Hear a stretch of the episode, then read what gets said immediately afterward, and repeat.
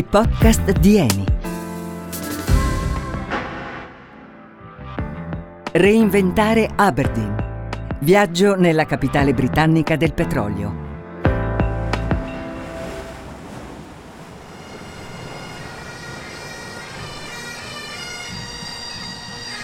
Una grande città è quella che ha gli uomini, le donne più grandi. Anche con poche meschine capanne, resta la più grande città della terra. Questi versi sono di Walt Whitman, contenuti nella sua raccolta Foglie d'erba del 1855. Il poeta, si sa, ha sempre ragione. Tuttavia, la grandezza degli individui non basta quando una città deve alzare il capo di fronte alle difficoltà. Aberdeen, Scozia. Di fronte al mare del nord, dove vento e salsedine sono forze inespugnabili, c'è una statua che è diventata un simbolo, quella dell'eroe nazionale William Wallace, in una parola Braveheart. Sono io, William Wallace, e ho dinanzi agli occhi un intero esercito di miei compatrioti, decisi a sfidare la tirannia. Sì, sì, eh, grazie, grazie, gentilissimo. Beh, eh, nonostante il carattere e la forza di volontà tutta scozzese, ad Aberdeen non si respira una bella aria di questi tempi. Per tanti anni è stata la città di riferimento per l'estrazione di petrolio, una roccaforte dell'energia nel nord-est della Scozia, affacciata sulle acque del mare del nord. Fino a poco tempo fa è qui che storiche aziende petrolifere come la Chevron sperimentavano le tecniche più all'avanguardia per l'estrazione dell'oro nero. Adesso però qualcosa è cambiato. Per capire cosa, facciamo un passo indietro al 2014. Siete venuti a combattere da uomini liberi. E uomini liberi siete! Senza libertà che cosa farete? Combatterete? No, no, no, no, no, troppo indietro. Ho detto 2014, l'anno della crisi. Dopo la decisione dell'OPEC di non tagliare la produzione, lunedì il prezzo dell'oro nero ha toccato i minimi da 5 anni, una situazione originata da due... I mercati mondiali assistono a una drammatica riduzione del valore del greggio da 110 dollari a 90 e poi a 60 dollari al barile. Dietro le quinte si fa presto a capire il perché di questo calo così drastico. Causa numero uno, l'aumento spropositato di produzione mondiale di crude oil. Nel rapporto fornito a ottobre 2014 dall'OPEC, l'Organizzazione dei Paesi Esportatori di Petrolio, si attesta un aumento di produzione di 400.000 barili di greggio al giorno in più rispetto al mese precedente.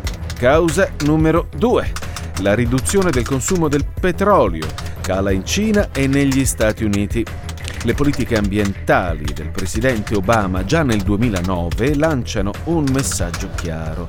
Usate di meno l'automobile per limitare l'inquinamento e sfruttare nuove forme di energia rinnovabile. L'unico modo per spezzare questo ciclo di aumenti dei prezzi del gas è di spegnere le nostre macchine per il nostro bene. Ma è il Regno Unito a piangere di più. Il settore petrolifero britannico ha perso il 30% dei suoi ricavi, causando il taglio di oltre 65.000 posti di lavoro e una fortissima riduzione degli investimenti. La crisi dei prezzi, unita al progressivo inaridimento dei giacimenti petroliferi del mare del nord, ha messo il paese di fronte a un'emergenza spiazzante. A regolare i conti è stata quella che fino ad allora spiccava come capitale del greggio, Aberdeen. È la terza città più importante della Scozia, la città di granito, così definita per il materiale con cui sono state edificate le sue costruzioni. Fino a poco tempo fa sorridevano tutti. Dagli anni 70, quando hanno scoperto che qui sotto era seppellito greggio a non finire, si è trasformata. Vorrei dire, prima eh, c'era solo pesca e orgoglio nazionale. Chi combatte può morire.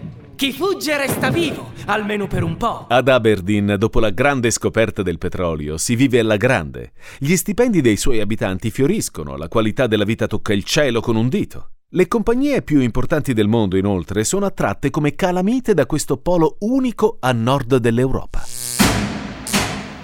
Dalla crisi del 2014 però qui è cambiato tutto. A piombare nell'oscurità la capitale del petrolio ci mette davvero poco e le grandi compagnie nicchiano, riducono gli investimenti e tagliano i posti di lavoro. 50.000 per l'esattezza. I lavoratori del settore si arrangiano come possono, ma è dura. I più anziani chiedono il prepensionamento.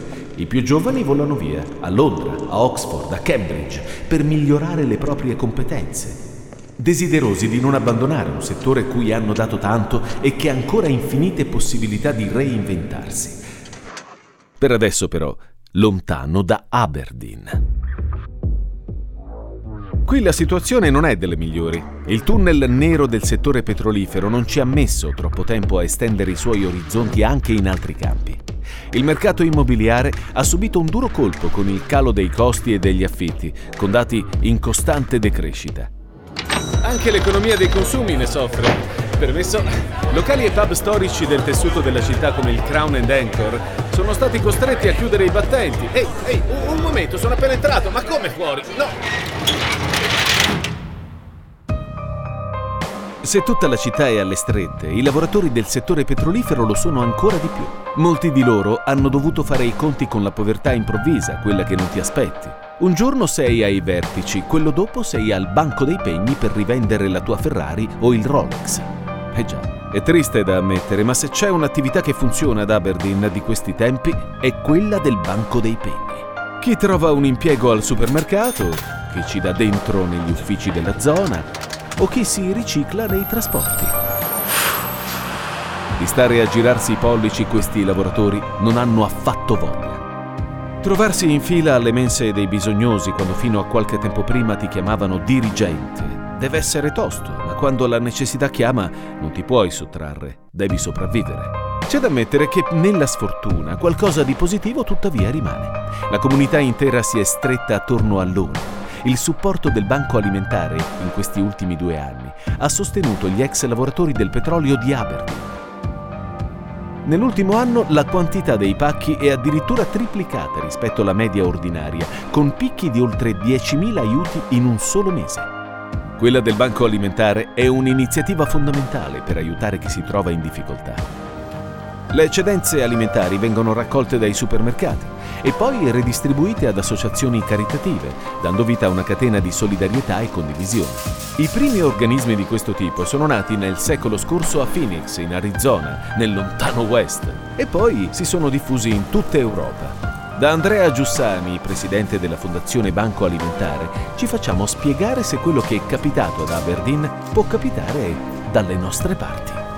Una crisi simile a quella di Aberdeen in realtà eh, io penso che possa verificarsi in ogni paese del mondo occidentale, laddove vi sono degli insediamenti molto importanti. Mi allora è vero, ma dove potrebbe accadere tutto questo? Mi vengono in mente alcune grandi fabbriche, forse oggi un po' già in parte dismesse, quindi con un rischio attenuato. Però la cosa è possibile. Ciò che vediamo ad Aberdeen potrebbe servire come monito e come attenzione a casa nostra. Se si verificasse la stessa situazione sarebbe un bel problema. A noi verrebbero immediatamente queste strutture caritative di Aberdeen, diciamo così, a chiedere un eh, accrescimento, un intervento speciale, una particolare dotazione di alimenti per l'occasione e noi certamente lo potremmo fare.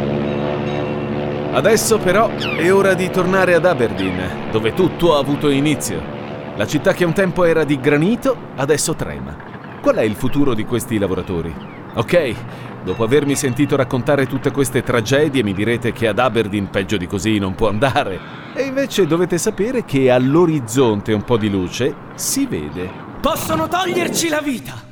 Ma non ci toglieranno mai la libertà! Eh vabbè, William Wallace, non c'è bisogno di metterla così sul tragico, eh. Il governo ha infatti stanziato un pacchetto da oltre 500 milioni di sterline che prevede facilitazioni alle start-up emergenti e formazione per figure professionali dedicate ad altri settori come il turismo per esempio. Prenotare un albergo ad Aberdeen costa davvero poco. Questo perché con la crisi il tipo di clientela più in voga, quella legata ai viaggi di affari, si è del tutto azzerata, causando un drastico calo dei prezzi. Paradossalmente proprio questo spinge molti turisti a restare più a lungo in città. C'è però da dire che il primo amore non si scorda mai ed è per questo che dalla scoperta del petrolio degli anni 70 tutti si sono affezionati al mondo dell'energia e di tutti i tipi. L'Università di Aberdeen, la Robert Gordon, ha dedicato un presidio importante nel campo delle energie rinnovabili, che crea nuovi posti di lavoro e coinvolge così anche gli ex professionisti dell'oil and gas. In Scozia si danno da fare con l'energia eolica grazie alle 11 turbine dello European Offshore Wind Deployment Center. O con quella del moto ondoso al largo delle Orcadi, nel nord del paese. Cavolo se c'è vento! Poi c'è l'arcipelago Shetland, a nord-est del Regno Unito, dove stanno prendendo forma nuovi giacimenti di petrolio e di gas controllati, in acque troppo profonde per le trivelle, da pozzi sottomarini. E le speranze non finiscono qui. La dismissione dei tanti giacimenti ormai inariditi nel mare del nord prevede un piano da 50 miliardi di sterline da qui ai prossimi 25 anni. Un atto obbligatorio, l'acciaio di questi impianti. Deve essere rimosso, con 150 giacimenti da chiudere soltanto nel Regno Unito. Non sappiamo se il settore petrolifero britannico riuscirà ad alzare il capo e rinascere dalle sue stesse ceneri. Una cosa però è certa, la gente di Aberdeen non può resistere senza energia. Cercava l'indipendenza, amava la sua Scozia e combatteva per la libertà, la sua e quella dei suoi compagni. Quando Mel Gibson parla del suo impavido William Wallace in lotta per la libertà, noi ritroviamo quella stessa energia vitale e pura che anima gli scozzesi, di cui vi abbiamo raccontato.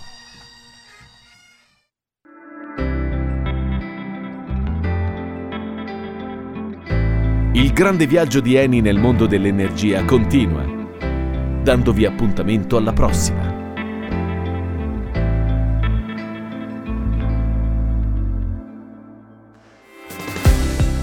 Avete ascoltato i podcast di Eni, progetto radiofonico e adattamento a cura di Cast 4.